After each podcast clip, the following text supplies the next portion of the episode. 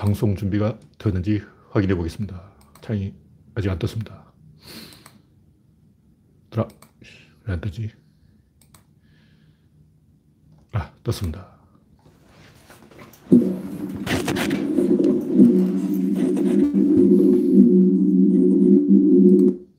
네, 이상이 없죠? 랜디 로저님이 일발을 끊어주셨습니다. 그레스방님, 우창님, 강봉수님, 반갑습니다. 이제 31분. 네, 오늘은 현재 9명 시청 중 구독자는 1860명입니다. 여러분의 구독과 좋아요는 큰 힘이 된다는 설이 있습니다. 네, 화면이 약간 삐뚤어졌지만 그럭저럭 괜찮다고 치고 저녁 7시 반이 되었는데도 아직 배경이 깜깜해졌네요. 이제 좀 밝아질 때 됐는데 오늘은 하늘에 구름이 많아서 그런지 배경이 흐립니다. 지금은 6시 2분이 일몰 시간인데 7시 반이면 뭐 일몰하고 한참 지났네요.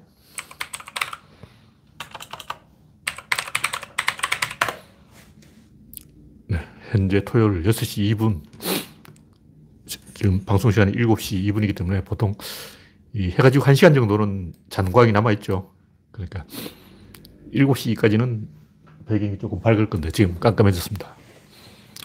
네, 아임슈타인님, 신동희님, 송진영님, 박명희님, 붉은 노을님, 의가 없네님, 이영수님, 진리님, 정국수님, 어서오세요. 그 사이에 24명이 입장해 주셨습니다. 네, 슬슬 본론으로 들어가겠습니다. 네. 첫 번째 곡지는 윤서인 망했다. 이 정철성 변호사인가 훌륭하신 분이 있는데 이 양반이 광복회 고문 변호사 이 이런 윤, 서인 같은 이상한 아저씨를 10년 동안 방치한 우리들의 잘못이 크다. 와, 이 명언이 명언. 200명, 300명 단위로 끊어서 20년간 꾸준히 털어주겠다. 와. 윤서인은 이 제대로 이 어, 강적한테 강적을 만난 거야. 강적을 만났지. 어, 이런 사람 있어요. 어, 윤서인도 강적인데 강적이 강적을 만난 거야. 빌런이 있으면 히어로가 등장하는 거죠. 그러니까 빌런의 역할은 히어로를 호출하는 역할인 거예요. SNS가 권력이라고. 근데 SNS가 떠, 니까 아, 어, 길 닦아 놨더니, 그, 꼭두선이가 먼저 간다 그랬나? 안전뱅이가 먼저 간다 그랬나? 하여튼, 어, 원님이 출동하기도 전에 길 닦아 놨더니 제일 먼저 이상한 사람이 가잖아요.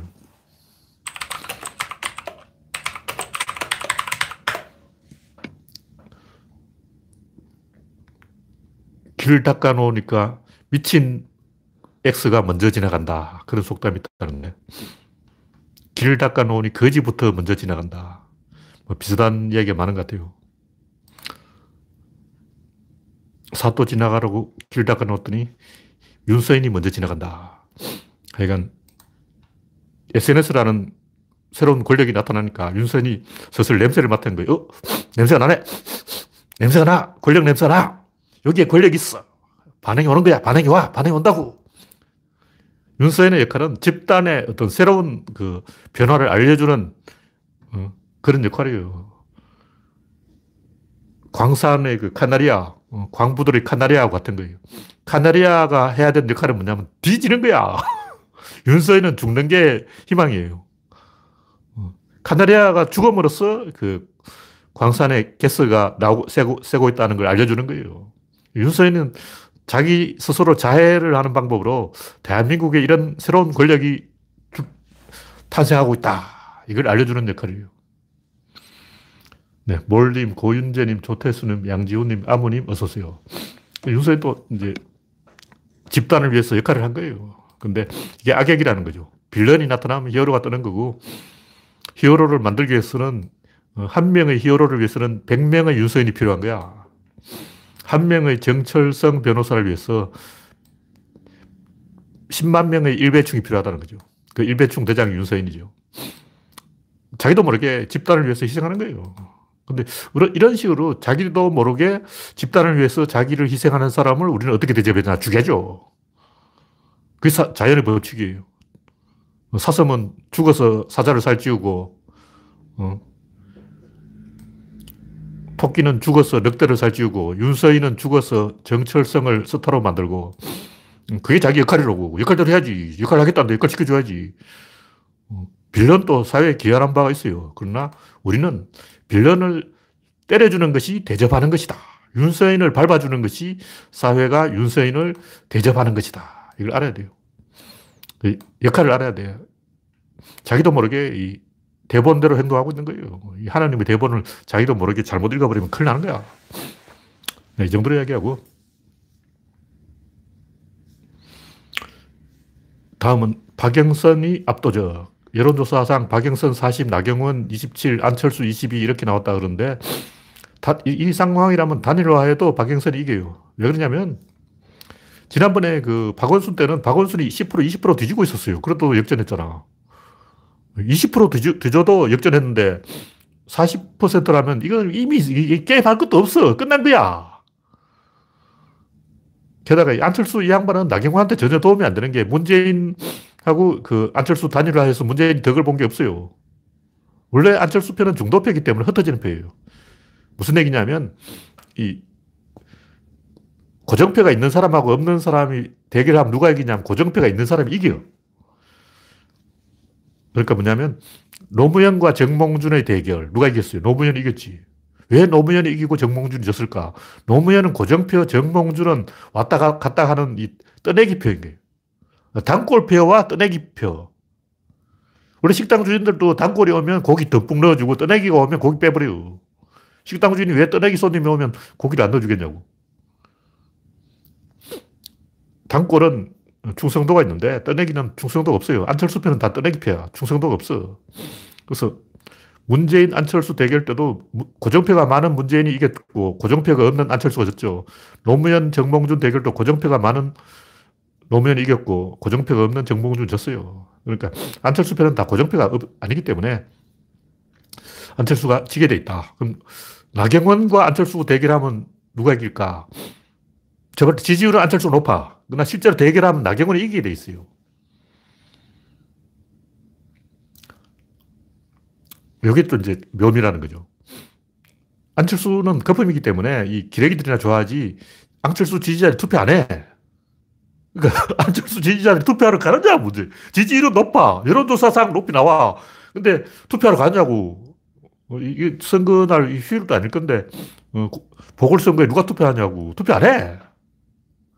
그래서 이 나경원은 그래도 충성도가 좀 있어요. 투표하는, 한다고. 그래서 나경원과 안철수의 단일화는 나, 나경원이 이기게 돼 있어요. 뭐 이건 알 수 없어. 근데 지지율은 안철수가 더 높아요. 그게 무슨 얘기냐면 이게 엄청나게 여야가 치열하게 붙으면 안철수가 나오는 게 맞다는 거죠. 그래야 이 조금이라도 국힘당에 성산이 있어요. 근데 선거 하나만 하고 뭐 투표율도 낮고 뭐 사람 관심도 없고 그러면 나경원이 이겨. 단일화에서는 나경원이 이긴다. 근데 이게 단일화 룰을 어떻게 만드는지 모르겠지만 이 국힘당이 안철수에게 유리하게 룰을 만들어야 돼요. 그래야 개망실 안 당해. 무슨 얘기인지 알겠죠? 만약 나경원에게 유리하게 이 기득권을 인정한다면 안철수는 떠내기니까 좀 나경원에게 불리하게 단일화 룰을 만들면 보나마나 이 나경원을 이겨버리는데 그러면 본선에서는 나경원은 경쟁력이 없다는 거죠. 그래서 만약 내가 국힘당이라면 어, 보나마나 박영선이 이기게 됐지만 박영선이 중대한 실수를 하, 한다고 치고 박영선이 삽질을 해서 까먹었다고 치고 안철수를 내세워야 돼요. 그래도, 그래도 안철수가 약간의 또 생산이 있는 거야. 이것도 묘하다는 거지. 근데 안철수가 나오면 어떻게 될까? 여기에 또 기가 막힌다는 거죠. 무슨 얘기냐면, 나경원과 안철수 대결에서 나경원이 이기게 되 있지만, 내가 김종인이라면 어떻게든 룰을 변화시켜서 안철수가 이길 수밖에 없는 그런 룰을 반칙을 해서라도 안철수한테 가산점, 가산점 주고 부정선거로 안철수를 후보로 만들어야 그나마 해볼만 한데 백대빵으로 박영선 이겨요. 그, 맞아. 박원, 박영선, 안철수 대, 결이야말로 박영선은 뒷바람 불고 콧노래를 부르고, 야 이거 신났어. 이렇게 되는 거죠. 그 경우는 제가 봤을 때, 만약 박영선, 안철수 대결로 가면 박영선은 대선 후보까지 바라볼 수 있어요. 이게 묘미라는 거야. 기가 막힌 게 왜 그러냐. 안철수는 호남표를 가지고 떴잖아요. 근데 호남표가 이번에 분노 투표를 합니다. 분명히 서울에 호남 사람 굉장히 많고 이 사람들은 분노 투표를 해요. 이 분노 투표가 무서운 거라고.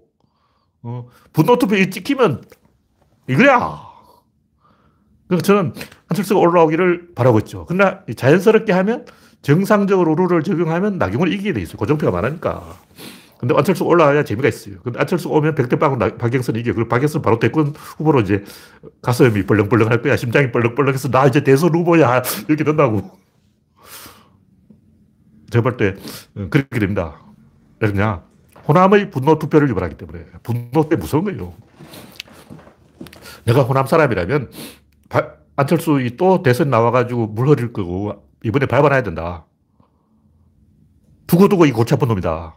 확실하게 제거해야 된다. 제거 대상 1호 딱 찍히는 거야. 이렇게 되는 거야. 오다가 내려간다고. 이 킬이야. 죽음이야, 죽음. 하여튼, 이번 이벤트는 잘하면 박영선이 대선 후보 됩니다. 왜냐면 이거 상당히 다, 세 명이 다 중도야. 이게 먼저 좌파가 한 명도 없어. 박영선 우파야, 나경원 우파야, 안철수 우파야, 같은 우파끼리 붙은 거예요. 근데 우리나라 좌파들은 박영선을 찍을 수밖에 없어. 그 호남 사람은 더 찍을 수밖에 없어. 구조적으로 그렇게 돼 있다고. 이 서울시장 뺏기면 안 되기 때문에 어쩔 수 없이 이 박영선이 몰표를 받게 돼 있어요.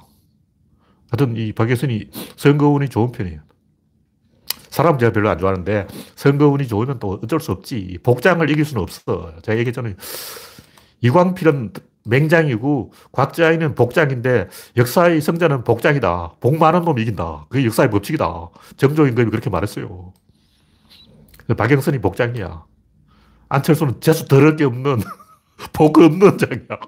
진짜 저렇게 복 없는 사람이 있나? 복, 복이 없어도 진짜 더럽게 없는 사람이 안철수야. 복장과 복 없는 장이 붙는 거예요. 어, 안철수 했는 역할은 박영선 띄워주는 거지. 하여튼 요거 재밌어요. 굉장히 뒷맛이 있어. 나 같은 이제 분석가가, 아, 요건 요런 맛이 있다. 해설을 해주는 거죠. 네, 다음 곡지는 인간차별 교회 집단. 교, 회 사람들이 카톨릭이나 사찰은, 불교 사찰은 그렇게 안 하는데, 이렇게 이 함부로 행동하는 것은 우월주의, 선민사상을 갖고 있기 때문이에요. 근데 그런 식으로, 감히 우리 백거를 누가 건드려, 이런 식으로 고딩 행동, 고딩때 좀 그런 짓 하죠. 뭐 우리 구역에 저쪽 어? 동네 애들이 넘어왔다고 우리 구역을 우습게 보는 거야. 우리 백거리를 우습게 봐. 하고 막 이게 부족민 행동 아니야. 부족민들은 원래 그런 게 있어요. 그러니까 적대 세력이 자기 구역에 들어오는 걸 엄청 싫어해. 교회도 그런 이 패거리 행동을 하면서 우쭐해가지고 어, 우리 교회는 혜택받은 하느님한테 특혜받은 사람이기 때문에 하느님 또 못 건드려 뭐 이런 거죠. 하느님 까불면 죽어 정광훈 근데 민폐를 끼치면 응징을 받아야 돼요. 맞, 맞대응을 해야 돼. 차별하는 사람은 우리가 차별해버려야 돼요. 그러니까 차별주의자는 차별해야 된다. 민폐 행동은 응징을 해야 된다. 맞대응을 해야 된다. 이게 굉장히 중요한 거예요. 옳고 그름을 떠나 무조건 맞대응을 해야 돼요. 뭐냐면 통제가 가능한 선에서 있어야 돼요. 그러니까 좌파들은 개념이 없기 때문에 옳으면 옳고 그러면 그러고 이렇게 생각하는데 옳고 그러게 중요한 게 아니고 통제 가능한 선을 지켜야 되는 거예요. 아슬아슬한 그 구조를 계속 유지해야 돼. 긴장을 유지해야 된다. 그게 제일 중요한 거예요. 옳고 그러면 끝까지 가봐야 하는 거예요. 중간 단계에서는 옳은지 그런지 알 수가 없지. 그, 러니까 맞대응을 할 수밖에 없는 거예요. 무조건 맞대응이야. 네, 다음 꼭지는 황교안의 죄인론. 황교안이 나는 죄인입니다 하고 그러는데 이게 또 예수님이 누구 죄 없는 자 황교안에게 돌을 던져라. 그러니까 사람들이 어, 예수님 말을 섬을 무시하고 황교안에게 돌을 던졌다는 설이 있는데 이게 기독교 은술이지 이 대한민국 국민 앞에 참여하는 게 아니에요. 나는 죄인입니다. 이 말은 기독교도들을 끌어들이려는 그런 술책이죠. 그러니까 그 어떤 사람이 양심이 있는 행동이냐, 양심이 없는 행동이냐를 알려면 그 사람이 자기만 갖고 있는 비밀을 털어놓느냐, 그렇지 않느냐, 이거, 여기에 달렸어요. 황교안이 자기가 박근혜를 모시면서 박근혜의 비리를 다 털어놓을 때, 아, 황교안 저, 저 인간이 차별을 했구나. 이렇게 이제 인정하는 거예요. 그럼 뭐냐면 도둑놈이 양심 선언을 하면 자기 손에 수갑부터 채우고, 채우고 이야기해야 돼. 자기 목에 목줄을 딱 채우고, 제가 자기 입에 물리고, 그 다음에 국민에게 자기한테 대한 통제권을 주고, 그 다음에 반성한다 해야죠. 무슨 얘기냐면, 지금 또 황교안은 범죄 은닉, 범인 도피, 증거인멸을 계속하고 있는 거예요. 지금도 범죄를 저지르고 있어. 말하지 않는 방법으로 거짓말을 하고 있는 거예요. 거짓말이라는 것은 친목도 포함되는 거예요. 아무 말도 안 하는 것도 거짓말이야. 자기만 답을 알고 있으면서 진실을 알고 있으면서 밝히지 않고 폭로를 안 하는 것도 거짓 행동이다. 무슨 얘기냐면 이 사람이 만약 그 박근혜 비밀을 털어놔버렸다면 태극기 부대들이 가만 안 있죠. 황교안 집에 쳐들어가서 불 질러버릴 거예요. 그, 그 정도 해야 박근혜 비밀을 털어놔야 국민들이 황교안을 통제할 수 있고 그 정도 해야 이제 참회를 했다, 반성을 했다, 죄인이다 이걸 인정할 수 있다, 진정성을 인정할 수 있다. 국민이 통제할 수 있는 그런 지점에 가 있어야 돼요. 노무현 대통령의 행보는 항상 그 한 방에 죽을 수 있는 그 위치에 가 있는 거예요. 그러니까 노무현 대통령 그 당시에 엘리트나 호남표가 배신을 하는 등을 돌리는 순간 아웃되는 그런 구조 속에 일부러 갔다고. 아슬아슬한 위치에 가 있는 거예요. 누구든지 날 죽이려면 죽이라. 내가 벼랑 끝에 서 있을 테니까 떠밀고 싶으면 떠밀어봐. 이명박이 그래 내가 떠밀게 하고 떠밀어버린 거죠. 노무현 대통령 왜 아슬아슬한 그 벼랑 끝에 가서 서 있었을까? 누구든지 등을 돌리면 바로 죽을 수밖에 없는 그 위치에 왜 가 있었나?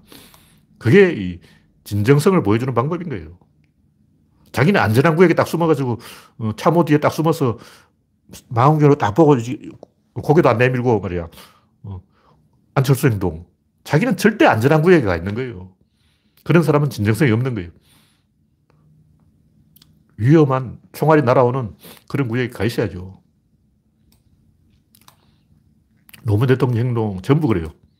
예를 들면 뭐, 김대중 대통령의 그 대북 송금 사건, 뭐, 이라크 파병 사건, 이건 뭐냐면 호남이 찌를 기회를 주고 엘리트가 찌를 기회를 주고 두 번이나 몸으로 칼을 받아낸 거예요. 그럼 노무현은 덩신이라서 바보 멍청이라서 그런 짓을 했을까? 왜 자기 스스로 칼을 받지? 왜 스스로 자기 목에 칼을 찔러버린 거야? 그렇게 해야 무리가 따르는 거예요. 갑옷 입고 자기는 안전한 후방에 딱 있으면 아무도 안 따라와. 리더의 품격이란 그런 거예요. 리더는 자기가 죽을 수밖에 없는 그런 위치에 가 있어야 따른다고. 너희는 죽고 나만 살자 그러면 병사들 움직이잖아요. 그래서 이순신 장군처럼 맨 앞에서 북을 쳐야 무리가 따라온다는 거죠. 그래서 노무현 대통령은 일부러 그렇게 행동한 거예요. 그리고 결국 그렇게 됐죠. 등을 돌릴 수 있는 그런 구, 위치에 딱 가 있으니까 등을 돌린 거예요. 네. 다음 곡지는 바보들의 합창. 뭐 공무원이 떡을 돌린다 그러는데 아직도 그런 풍습이 있다 그러는데 황당한 거죠. 아직도 그러고 있냐? 일반 회사라면 절대 그런 일이 없을 것 같은데 공무원이니까 그렇죠. 공무원들은 보수적이라서 왜냐면 공무원들은 이 공산주의, 공산주의. 공무원의 공자가 공산주의 공자예요. 공무원은 공산주의이기 때문에 한 명이 하면 다 해야 되고 한 명이 안 하면 다 안 해야 돼요. 그래서 부조금 이런 거 굉장히 열심히 내고 관혼상제, 어, 상가집에 열심히 가고 그런 거 열심히 하는 게 공무원인데 그렇게 해야 이 출세를 해요. 남 안 하는 행동하면 맞아 죽어. 아웃돼.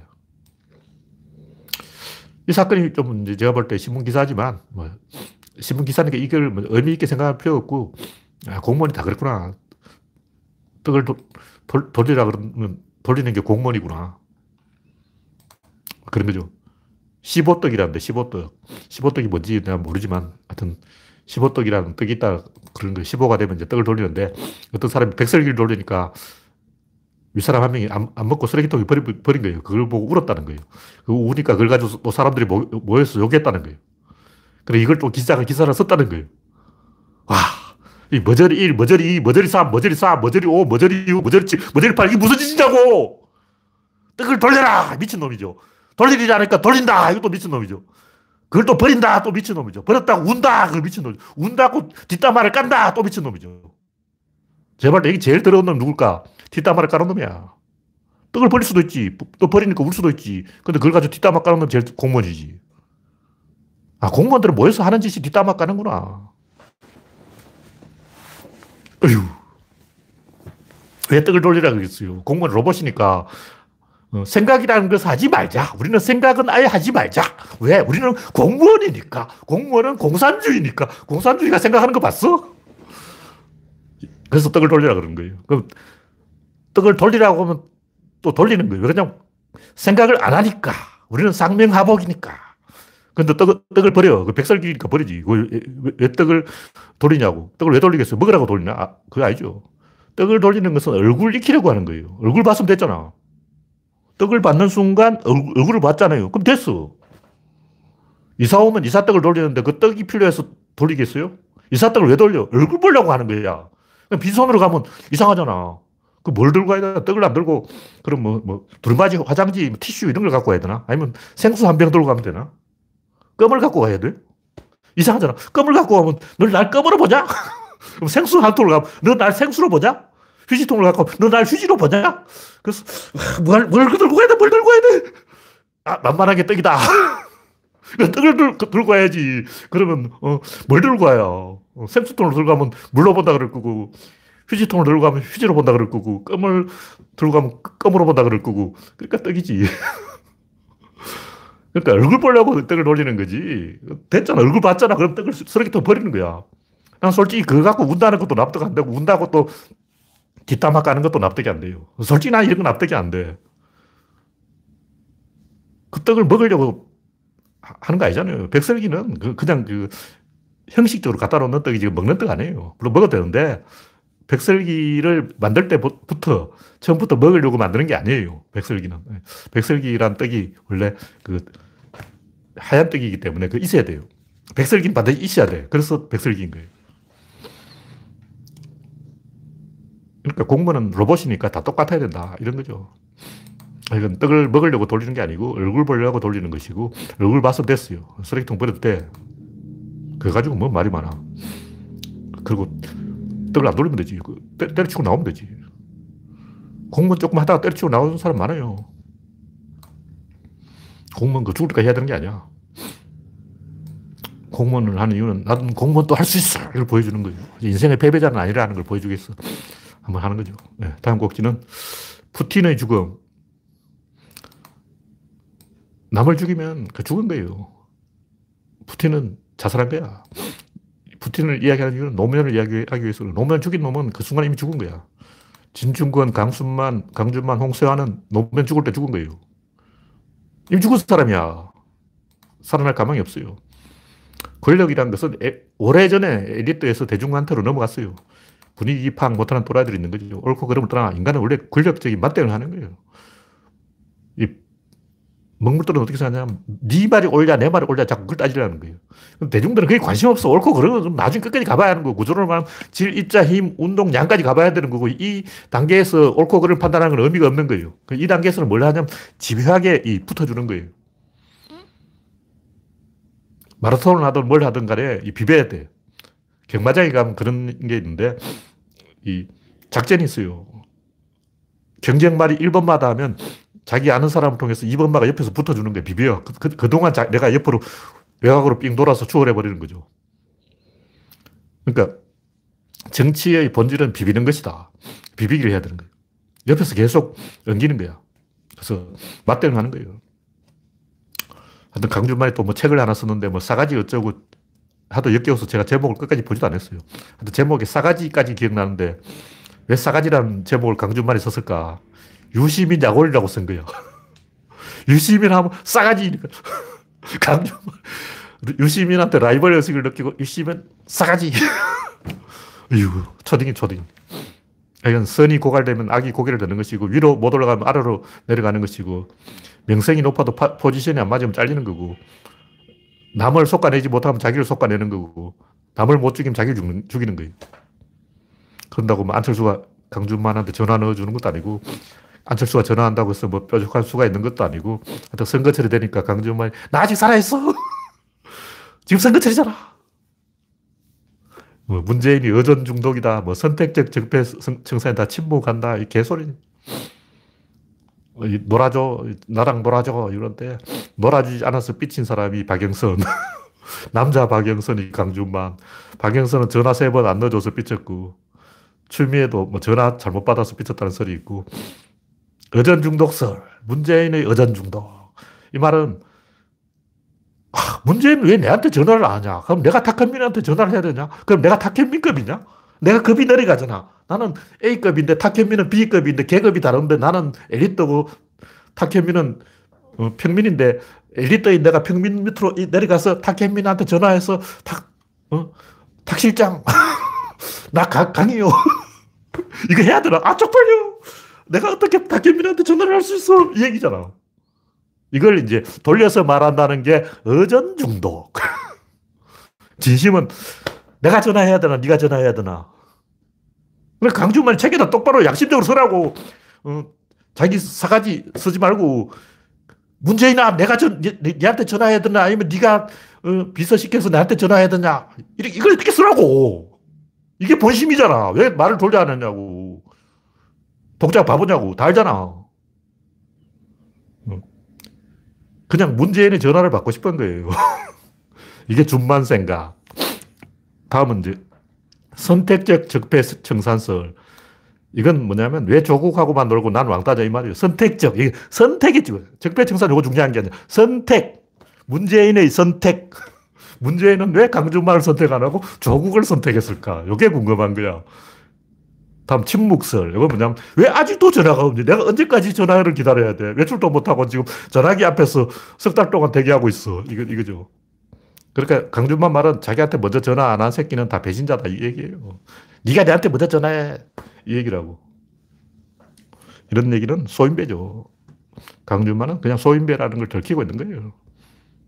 싸가지란 표현은 유심히 깔라고 쓴 거고, 어전 중독 이거는 문재인이 왜 나한테 전화를 안 하냐 이 얘기고, 선택적 정패 청산 이거는 강준만 같이, 조국 같이 이상한 사람하고 놀지 마라 이런 얘기예요. 무슨 얘기냐면, 문재인 주변에 좀 안 좋은 질이 나쁜 인간이 있다. 그걸 내가 소문을 들어서 알고 있다. 내 귀에 다 들린다. 어, 누구, 누구, 누구, 누구. 내가 말은 안 하겠지만, 누구, 누구, 누구, 누구. 걔 질이 안 좋은 애들인데, 어, 왜질 좋은 나 같은 강준만을 놔두고, 진중것도 놔두고, 홍세아도 놔두고, 질이 안 좋은 친구들하고 노냐. 이런 얘기죠. 달아. 침묵설. 이 말은 왜 아직도 전화를 안 해주나. 이 말이에요. 삐진 거죠. 근데 이 양반 노무현 때부터 삐졌어. 네, 다음은 김진애는 함량 미달이다. 하여튼 뭐, 자, 뭐, 김진애를 깔려고 하는 건 아닌데, 이 양반이 뭐 괜히 자꾸 이 페이스북 같은 데서 거론되더라고요. 왜 자꾸 김진애를 거론하는지 모르겠어. 이 양반이 열린민주당 창당 때에는 공을 세웠지만 열린민주당 이념하고 상관없는 사람이에요. 열린민주당에 국회의원 한 명도 없기 때문에 아무나 한 명 와라 해서 최강욱하고 김진애가 온 거지. 이 양반이 뭐 열린민주당 이데올로기하고 1도 관계없어. 솔직히 말해서 그 당명을 보존해 준 걸로 김진애 역할은 끝났어요. 열린민주당이라는 이름이 필요한 거야. 나머지 필요 없어. 국회는 없어도 돼. 그냥 이름이 필요한 거예요. 그러니까 열린민주당이 이 정당이다. 그런 당이 있다. 이게 중요한 거지. 그래서 국회의원 한 명이라도 있으면 돼. 뭐, 김진애가 열린민주당의 리더다. 아니요. 최강도 아니야. 그냥 있는 거야. 열린민주당은 자체 동력으로 굴러가는 거야. 의원 필요 없어요. 그냥 있는 거야. 그래서 김경수나 조국도 마찬가지예요. 지금 그런 이야기 하는 내 솔직하게 이해가 안 돼요. 우리 쪽은 사람이 많아요. 사람 새로 발굴해야 돼요. 그래서 대선 후보는 계속 만들어지니까 걱정하지 말고 이 미션을 못 받았으면 후방에서 이 자리를 지켜야지. 계속 뭐 김경수 조국 이런 얘기 하는 사람 제가 볼 때 인맥에 관심 있는 사람이에요. 우리 편이 한두 명이 아닌데 왜 하필 김경수고 조국이냐고. 음, 포지션이 맞아야 패가 들어와야 물이 들어와야 노를 젓고 물이 썰물이면 노를 안 져야 되는 거죠. 막 썰물인데 막노 젓고 있으면 안 돼요. 제가 볼 때 이 두 분은 좀 기다려야 돼. 한 10년 기다려야 돼요. 그래야 기회가 옵니다. 정치라는 게 원래 포괄적 책임을 지는 거예요. 누가 옳으냐 그러지 따질 필요 없어. 그냥 포괄적 책임을 지는 거야. 팀에 맞게 행동하면 된다. 그런 얘기고. 네. 다음 곡지는 이 홍석현과 홍정욱. 홍정욱 이 양반도 뭐 책을 하나 썼더라고요. 이상한 아저씨야. 하여튼 뭐, 왜 선거 때마다 나를 찾냐? 누가 찾아? 아무도 안 찾는데. 누가 홍정욱을 찾았어? 나 찾았어. 혹시 홍정욱 찾은 사람 있어요? 없어. 하여튼, 이 말은 선거 때가 왔으니까 나를 찾아다오. 이, 이 말이죠. 본심은. 어. 본심을 숨기고 말을 돌려하는 새끼는 리더 자격이 없어요. 이런 사람은 100% 배신합니다. 자기를 리더라고 생각 안 하기 때문에 배신하는 거예요. 왜 배신할까? 자기가 리더라고 생각해 본 적이 없어. 장사꾼이 자기 값을 받, 제가 받으려고 하는 거 똑같죠. 물오른 생선을 내가 지금 동해바다 떼왔는데 50만 원 받아야 되겠어요. 안철수. 돈 조금이라도 제값 쳐주는 당에 팔려가는 거예요. 노예, 몸종, 뭐 이런 거죠. 자기를 종론이라고 생각하니까 안철수 같이 행동하는 거예요. 홍석현 이 양반에도 자꾸 질문하는 사람이 옛날부터 있었어요. 하여튼 홍정욱, 홍석현 이런 자꾸 홍시대에 나한테 질문하는 사람들은 제발 조금 이 구조론에 관심이 없는 사람이야. 좀 진지하게 구조론 이야기를 들으면 적어도 홍정욱이나 홍석현 이런 말 하면 안 돼요. 1도 가능성이 없어. 왜 그런 얘기를 하는지 이해가 안 돼. 하여튼 홍석현이 이제 원불교 쪽을 장악하고 있고 그 홍씨 집안이 원불교 집안이에요. 원불교가 우리나라에서 좀 기세등등한 게 원불교 방송도 있고 뭐 보통 사이비 종교하고 좀 틀리게 원불교가 좀 위상이 있어요. 왜 원, 불교가 우리나라에서 잘 나갈까? 원불교가 전라도 그 익산 지역, 전북이죠. 그쪽에 본산이 있어요. 그래서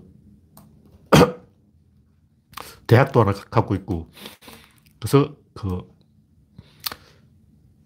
호남의 원불교와 삼성의 경상도 요 둘이 합치면 천하무적이다. 뭐 이런 생각을 하는 거예요.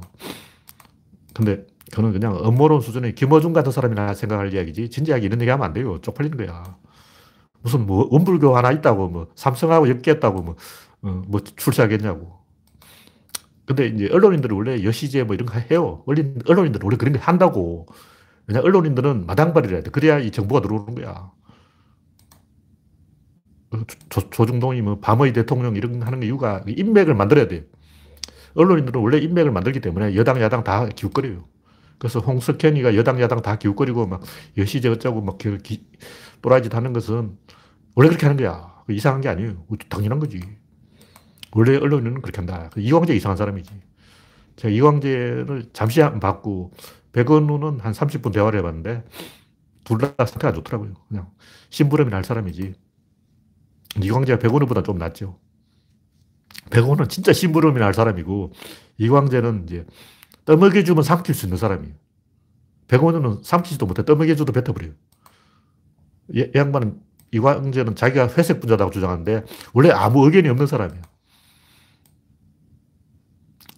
하여튼 그런 사람들이 아무 생각이 없는 사람이 아무 생각 없는 행동을 하는데 의미를 부여할 필요는 없다. 뭐 그런 얘기예요. 예, 이 정도 이야기하고 다음 곡지는 만해의 진실. 제가 신문 기사를 하나 링크해 놨는데 뭐 열심히 기사를 썼어요. 인상주의가 뭐냐 이걸 쭉 해설해 놨어. 그 인상주의가 뭐냐 궁금하신 분은 매일경제 박근혜 풍자에 동원된 이 그림 미술사를 어떻게 바꿨나 죽은 예술가의 사회 69 에두아르 마네. 1981년에 태어나서 88년에 돌아가신 마네 아저씨, 올랭피아. 풀밭의 점심 식사, 뭐 이런 유명한 아저씨인데, 인상주의 하면 피카소, 세잔, 모네, 마네, 그리고 고흐, 뭐 고갱, 이런 사람 있죠. 근데 이제 이걸 왜 이야기하냐면, 인상주의가 뭘까? 이걸 이제 이야기하는 거예요.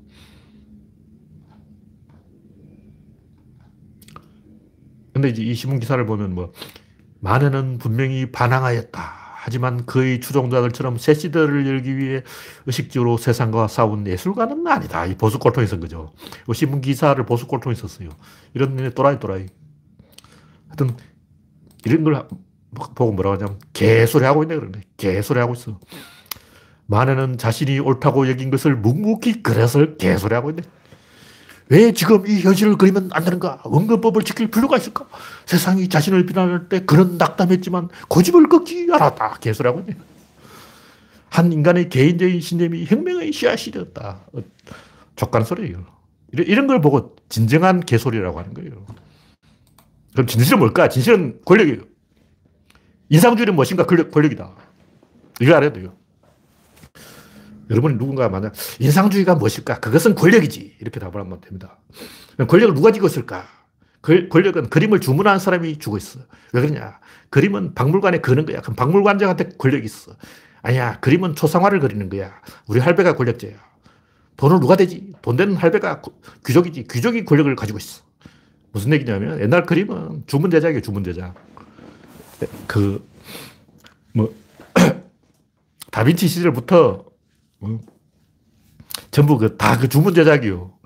교회 짓는 왕들이, 야, 교회 하나 지을 때 천장 그림 누가 그릴까? 뭐, 미켈란젤로 잘 그린다며, 와, 와서 그려! 돈은 얼마 줄까? 1억 줄게. 돈 주는 사람이 권력자죠. 근데 이제 인상주의가 나타나면서 주객이 전도돼서 화가가 권력을 가지게 됐다는 거예요. 누가 권력자인가? 그림값을 내는 사람이 권력자다. 이게 옛날 얘기고. 그림값은 정해진 게 아니야. 점 하나 찍어도 100억이야. 그럼 저러면 점 하나 딱 찍어 가서 100억을 주시오 하면 누가 100억을 주겠냐고. 그림값을 전하는 것은 화랑이야. 어. 중개상들이 그림값을 정하지 화가가 그림값을 정하는 건 아니야. 옛날에는 귀족이 그림값을 정했어요. 그러니까 바, 박물관 주인이 그림값을 정한다고. 음, 궁궐을 지을 때는 임금이 그림값을 정하는 거야. 어. 그러니까 베르사유 궁전을 지을 때는 루이 14세가 그, 그림값을 정한다고. 근데 귀족이 그림값을 정하는 게 아니고 화가가 그림값을 정하는 시대가 되어버린 거죠. 그 실제로는 화가도 아니고 그림 중개상들이 그림값을 정해요. 그래서 그림 중개상들이 그림값을 올리는 방법은 화가를 죽이는 거야. 화가를 죽이, 죽, 화가가 죽으면 그림값이 올라요. 그래서 인상주의를 알고 싶으면 그림값을 누가 정하냐 이걸 보면 돼요. 무슨 얘기냐면 옛날 아카데미 방식으로 그리면 그 그림에 기교가 있어요. 기교가. 요건 이렇게 그려야 되고 저건 저렇게 그려야 다 정해져 있어. 근데 그건 일반인들로 평가할 수 있어. 나도 딱 보면, 어, 요거 그리면 잘 그렸네. 어, 요 그림 못 그렸네. 요거 알 수가 있다고. 누구나 평가할 수 있으면 그건 가치가 없는 거야.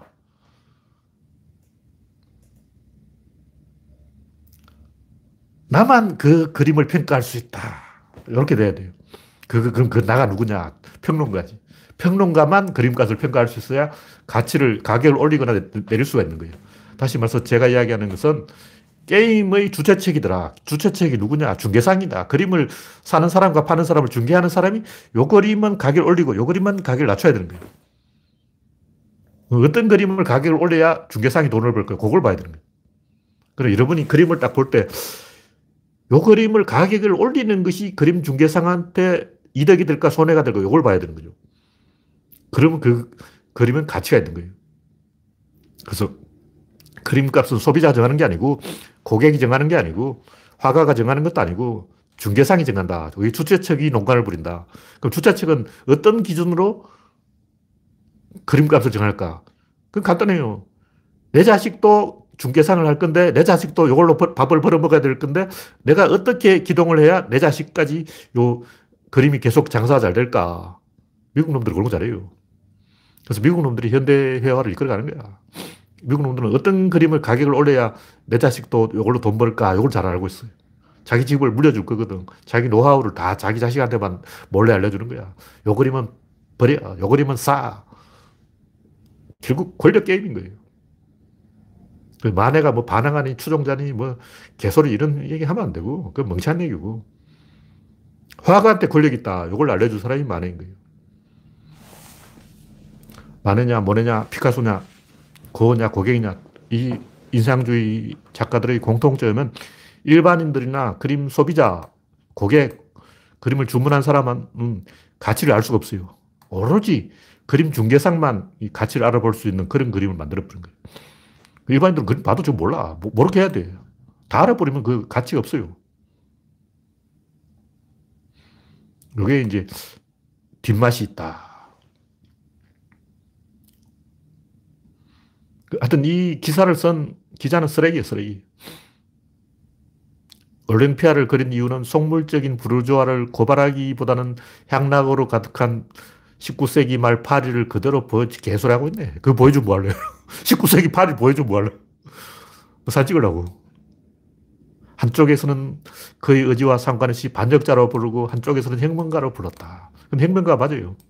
뭐냐면 화가가 어떤 그림을 그리냐면 대중이 어떤 그림에 반응하는지를 보는 거예요. 누가 제일 먼저 반응하 내가 먼저 반응하는 거예요. 내가 그린 그림에 내가 제일 먼저 반응을 하는 거죠. 그래서 내가 반응을 남도 또 반응을 하죠. 반응하는 그림을 그려야 되는 거예요. 그래서 기득권을 도발할 목적이 아니라 검은색과 흰색의 대칭을 탐구하는 척 했을 뿐 개소리하고 있네.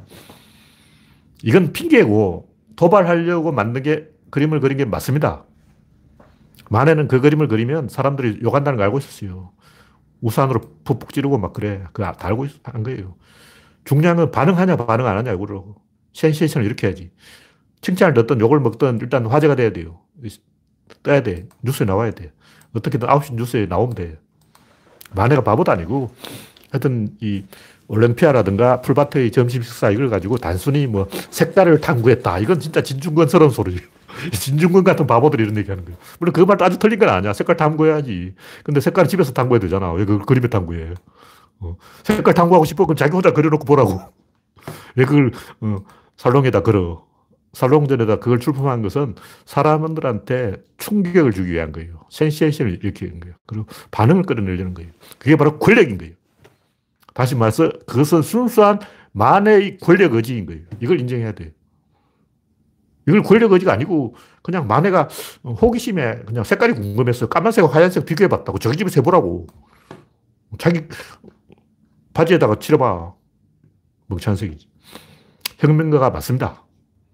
대중들이 반응하는 행동을 하는 게 그 사람이 혁명가예요. 단지 자기가 혁명가라는 걸 몰랐을 뿐이지. 근데 혁명가라는 걸 모를 수도 있어요. 근데 자기 하고 싶은 대로 하는 거야. 그것이 권력적 행동이다. 대중들이 반응을 끌어내, 반응을 하게 유도를 하고 결과는 신에게 맡기는 거예요. 노면도 그런 거예요. 노면도 내가 이렇게 하면 대중들이 어떻게 반응할까 그걸 알고 있어요. 그 다음 반응을 끌어내. 그게 뭐냐? 에너지라는 거죠. 그럼 그 에너지가 혁명으로 굴러갈지 어디로 굴러갈지 몰라. 그냥 에너지를 모아놓고 그냥 손 떼버리는 거예요. 광장에 다 모여. 그러니까 100만 명을 광장에 끌어 모아버려요. 그 다음 니들이 알아서 해. 내 역할은 여기까지.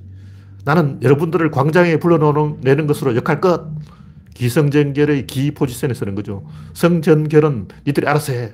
이게 노무현이죠. 마찬가지로 만해도 사람들을 살롱전에 끌어모은 거예요. 굉장히 많은 사람들이 한마디씩 하게 만들었다고. 그럼 그 다음에는 니들 알아서 해. 그 사람들 알아서 하는 거죠. 그 알아서 한 사람이 피카소죠. 그래서 마네가 피카소가 마네 형님 우리를 지도해 줬어요. 우리 구세주가 됐어요. 우리 메시아가 됐어요. 그러니까 마네가 족가 니들이 해. 니들이 하라고. 니들 니들 니들이 해. 그래서 피카소 그럼 내가 하겠어 하고 막 다 해버린 거죠. 그거죠. 세상 그렇게 돌아간다는 거예요. 꼭 뭐 지도자가 와서 다 하는 게 아니고 지도자는 이 불을 붙여놓고 가버려요. 그래서 불이 어, 느 쪽으로 타오르는지는 부채질을 하는 사람의 마음이고 부채질을 열심히 한 사람은 고호고 옆에서 추임새 넣은 사람은 고갱이고 부채질의 법칙을 알려준 사람은 세잔이고 그 열심히 한 사람, 성공시킨 사람은 피카소다. 그래서 현대 예술이 등장했다. 뭐 그런 얘기예요. 네, 다음 곡지는 우주의 제1원리 만류청력. 이게 이제 구조론의 맨, 맨 처음 첫 시작을 어디로 둘 것인가? 모든 것의 뿌리가 되는 근원의 하나는 무엇인가? 옛날 사람도 그것이 궁금했죠. 그걸 제가 딱 찾아보니까 그에 해당하는 단어가 단이더라, 단. 이 단이라는 다, 단어가 굉장히 좋은 단위, 단어예요. 단이 뭐냐? 단은 이제 이 자를 단하고 비슷해요. 뭔가 단, 그 결단을 내린다 할 때 그 단은 그 단이 아닌데 한자가 달라요. 이 결단의 단은 잘라버리는 거고 이 제가 말한 단은 첨단, 말단, 단말기, 터미네이터, 터미널 이런 거예요. 터미널은 종점이죠. 그러니까 어떤 실의 실마리와 실꼬리 이게 단이에요. 시작과 끝. 그래서 유교에서는 사단이라 그러는데 인이예지 사단. 사단이 맨 처음의 단서라는 거죠. 처음부터 주어졌다는 거죠. 이 단에 해당하는 게 서양의 원자론의 원자 또는 원소설, 사원소설, 사원소가 사단이야. 그래서 이 우주는 단으로부터 시작돼서 단으로 끝난다. 그 단이 무슨 단이냐? 사원소다. 물, 물, 뭐 흙, 바람. 이게 우주의 최종 보스다. 아니다. 원자다. 원자가 최종 보스지. 무슨 물, 불이냐. 개소리하지 마라. 뭐 이런 거죠. 제가 볼 때는 원자도 개소리고 그런 게 있어. 원자라는 것은 이 자연수하고 같은 거예요. 자연수를 사람들이 좋아해요. 왜냐하면 계산하기 쉽거든. 근데 세상이 자연수에 의해서 돌아가는 게 아니에요. 세상은 비례에 의해서 돌아간다고. 세상의 진실이 뭐냐? 자연수가 아니고 비례인 거예요, 비례. 비례는 확실히 있어요. 그건 100%야. 근데 비례로 나타낼 수 있는 숫자가 정수죠. 그래서 이 우주는 비례로 작동하는 것이고 자연수로 작동하는 것이 아니기 때문에 원자라는 것은 없어요. 그것은 구조론을 말하면 질 다음 입자가 원자인데 입자는 있긴 있지만 질 다음에 있지 이 단이 아니라는 거죠. 실마리가 아니야. 그래서 입자는 단서가 될 수 없다. 그런 얘기. 그건 이제 인간, 자연수처럼 계산하기 편하게 하려고 입자로 모든 것이 이루어졌으면 좋겠다. 건물은 벽돌로 이루어졌으면 분해하기 좋잖아. 철거하는데 편하지. 벽돌은 뭘로 이루어지냐? 모래로 이루어지지. 모래는 뭘 이루냐? 흑연장석 운모다. 이런 식으로 가면 끝도 없어요. 그래서 우리가 원자론적 사고를 버려야 되고 물질의 고유한 성질 이런 거 없어요. 고유하다, 뭐, 이 성질, 이건 다 개, 국어사전에 나오면 안 되는 이상한 말이에요. 그런 말이 왜 있어? 고유한 성질이라는 게 없습니다. 그래서 첨단 중에 첨단, 극단 중에 극단, 최종 보스, 우주의 끝판왕이 뭐냐? 판도라의 상자를 열어버렸더니 양자역학이 나와버렸어요. 다시 말해 원자를 쪼개버렸더니 소립자가 나와버린 거예요. 소립자를 쪼개면 또 뭐가 나오냐? 뭐가 나오냐면 장이 나옵니다. 최종적으로는 장이다. 장인은 밀어내는 힘밖에 없어요. 그래서 왜 밀어내냐? 철 원자들이 한쪽을 회전하기 때문에 밀어내는 거예요. 그럼 왜 자석이 달라붙냐? 달라붙는 게 아니에요. 밀어내는 거야. 그러니까 이렇게 있는데 이쪽을 밀면 이쪽이 붙는다고. 이렇게 있는데 이걸 확 밀어버리게 되는 거지. 이렇게 확 붙어버렸다고. 사실 이걸 밀었기 때문에 이렇게 된 거예요. 뭐냐면 주변을 밀니까 중심이 붙는 거죠.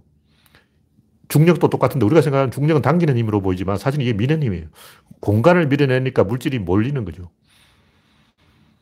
그래서 이 소립자가 움직이면 서핀이 있는데 음, 회전을 하는데 회전을 하면 충돌을 하고 충돌을 하면 밀어내는 거예요. 이것이 우주 안의 모든 성질의 궁극적인 단서다. 그럼 왜 이 다양한 물질이냐면 서핀이 다양해서 그래요. 왜 서핀이 다양하냐면 꼬여서 그렇다고. 왜 꼬이냐면 장 때문이에요. 그러니까 이 우주의 모든 존재는 이 효율적인 쪽으로 기동하게 돼 있다. 왜냐하면 비효율적이면 의사결정이 밖에서 일어나기 때문에 그런 거예요. 의사결정이 안에서 일어나냐, 밖에서 일어나냐, 이게 중요한 건데, 제가 이긴다, 진다 표현을 게임의 법칙. 어떤 물질이 어떤 원리로 어떻게 작동하는 이유는 이기기 때문이다. 근데 이긴다는 게 뭐냐? 의사결정이 내 안에서 일어나면 이기는 거, 내 밖에서 일어나면 내가 진 거예요. 다시 말해서 내가 이렇게 상대방하고 싸우는데 내가 이겼어. 내가 이겼다는 것은 뭐냐면 내가 결정했다는 거예요. 내 안에서 의사결정이 일어났다. 나하고 상관없이 내 밖에서 의사결정이 일어났다면 내가 진 거예요. 그래서 의사결정이 일어나는 지점이 어디냐. 예를 들면 제가 뭔가 물건을 쥐고 있다면 이 컵이 어디로 움직인 자는 어디서 결정하냐면 적어도 이, 이, 내 몸에서 결정하지 컵 안에서 결정을 안 해요. 근데 컵이 막 나, 를 끌고 간다면 의사결정이 컵에서 일어나는 거죠. 그래서 의사결정이 컵에서 일어나냐 아니면 내 몸에서 일어나냐 이걸 가지고 이겼다 졌다를 말하는데 결국 이기는 게 장땡이다 이 말인데 그럼 누가 이기느냐 효율적인 구조가 이겨요. 그럼 어떤 게 효율적이냐 꼬인 놈이 이겨요. 꼬인 게 더 효율적이라는 거죠. 다시 말해서 어떤 둘이 이렇게 연결되어 있으면 가운데가 코어고 코어 하나가 이 둘을 공유하면 이쪽은 둘이고 저쪽은 하나이기 때문에 2대1로 이겨요. 그래서 그냥 충돌을 시켜보는 거야. 무작위적으로 그냥 충돌하는 거예요. 무작위적으로 충돌해서 꼬인 놈이 이기니까 꼬이고 꼬이고 계속 꼬여가지고 이 우주가 만들어진 거죠. 그게 이 우리가 눈으로 보는 은하계고 원자고 물질이고 그런 거고 나머지 공간들은 뭐냐 그 진놈들이에요. 이런 것은 수학적인 우연으로 그냥 일어나는 거예요. 그래서 결론이 뭐냐 이 우주의 근본적인 성질은 안정되려고 하는 성질이다. 그것이 엔트로피의 법칙이에요. 왜냐면 안정된 쪽이 이겨. 안, 불안정한 쪽은 어떻게 되냐면 없어졌어요. 바닷가에 가보라고. 몽돌 해변은 몽돌만 있고, 조약돌 해변은 조약돌만 있고, 모래 해변은 모래만 있고, 모래 중에도 굵은 모래와 가는 모래가 있어요. 어떤 위치에 가보면 굵은 모래만 있고, 어떤 위치에 가면 가는 모래만 있어요. 왜 이렇게 분리되어 있을까? 진, 성부의 진놈들이 다 없어져서 그런 거예요. 그 진놈들 어디 갔냐면 바다 밑에 깔아앉았어. 그래서 이 안정될 때까지 변화가 계속 일어나요. 왜 변화가 되냐면 이기기 때문에 그런 거예요. 진놈들은 계속 떠밀려서 그래서 몇 가지 이 변화가 있는데 하나는 회전하는 놈, 또 하나는 직진하는 놈, 또 하나는 배회하는 놈, 또 하나는 가속하는 놈, 몇 가지가 있어요. 이런 패턴들이 자연에 많이 볼 수가 있는데 왜그 배회를 하는가? 배회를 하는 게 가장 안정된 행, 행, 형태이기 때문이다. 왜 가속하는가? 가속하는 게 안정된 형태이다. 왜 진행하는가? 진행하는 게 안정된 형태인 거예요. 무슨 얘기냐면 빛은 직진을 하는데 왜 직진을 할까? 직진하는 게 가장 안정된 형, 태이기 때문에 직진을 하는 거예요. 그럼 왜 직진이 안정된 형태일까? 그건 코어가 편심이기 때문에 그런 거예요. 그럼 왜 코어가 편심인가? 그것은 빛이 전자를 이탈했기 때문에 그런 거예요. 전자가 딱 땡기고 있는데 탁 나와버렸다고. 그럼 튕겨나가 버린 거죠. 전자가 꽉 잡고 있는데 나와버렸어요. 그래서 튕겨나갔는데 튕겨나가면서 중심이 코어, 코어가 중심에서 약간 앞으로 가버리면 직진을 하게 되어 있어요. 그래서 빛이 직진하는 이유는 빛의 코어가 빛의 중심보다 앞에 있기 때문이다. 빛의 코어가 빛의 중심보다 뒤에서 어떻게 되나 뒤로 가는 거죠. 그럼 가운데 있으면 어떻게 되나 정지해버리는 거죠. 그럼 양성자나 핵은 왜 정지했냐? 그건 코어가 중심에 있어서 그런 거예요. 코어 위치에 따라서 결정되는 거예요. 수학적으로 다 결정되는 거예요. 그냥 단순히 그렇잖아. 수학이 그래서 그런 거예요. 그럼 수학은 왜 그럴까? 수학은 대칭성 때문에 그렇게 될 수밖에 없어요. 수학은 그 기하학과 대수학이 있는데 대수학은 시간적인 순서고 대수학은 풀면 다 풀려요. 근데 기하학은 안 풀려. 이렇게 꼬인다고. 대칭이기 때문에 대칭은 동시적이고 동시는 하나 안에 둘이 들어있기 때문에 항상 같이 가야 돼요. 그래서 꼬여. 그래서 풀리지가 않아요. 우리는 이제 수학은 문제를 풀어내는 거니까 풀린다고 생각하는데 안 풀려요. 끝까지 안 풀리고 남는 게 답이라고. 수학의 답이 뭐냐? 그럼 안 풀, 막 풀었는데 최대한 풀었는데도 절대로 안 풀리고 남은 게 그게 답이에요. 그게 정답이라고. 그럼 왜? 그게 뭐냐면 그게 대칭입니다. 그래서 대칭에 도달하면 아, 이게 답이구나 하고 서면 돼요. 그걸 이제 공식이라고 그러는데 우주의 최종 근거는 분자의 운동에 따른 충돌과 그 충돌에 따른 청력과 청력의 꼬임에 의한 인력과 인력의 청력에 대한 상대적인 효율성과 물질이 보다 효율적인 방향으로 이동하여 안정되려고 하는 성질이 엔트로피고 이것이 다 결정한다. 그렇게 최종적으로는 엔트로피가 다 결정하는 거예요. 그래서 이 우주는 그 엔트로피의 다양한 형태, 뭐 온갖 존재가 다 있는 것이 다 그것이 엔트로피 때문에 그런 거예요. 네, 오늘은 이제 50분 정도 했는데 여기까지 하겠습니다.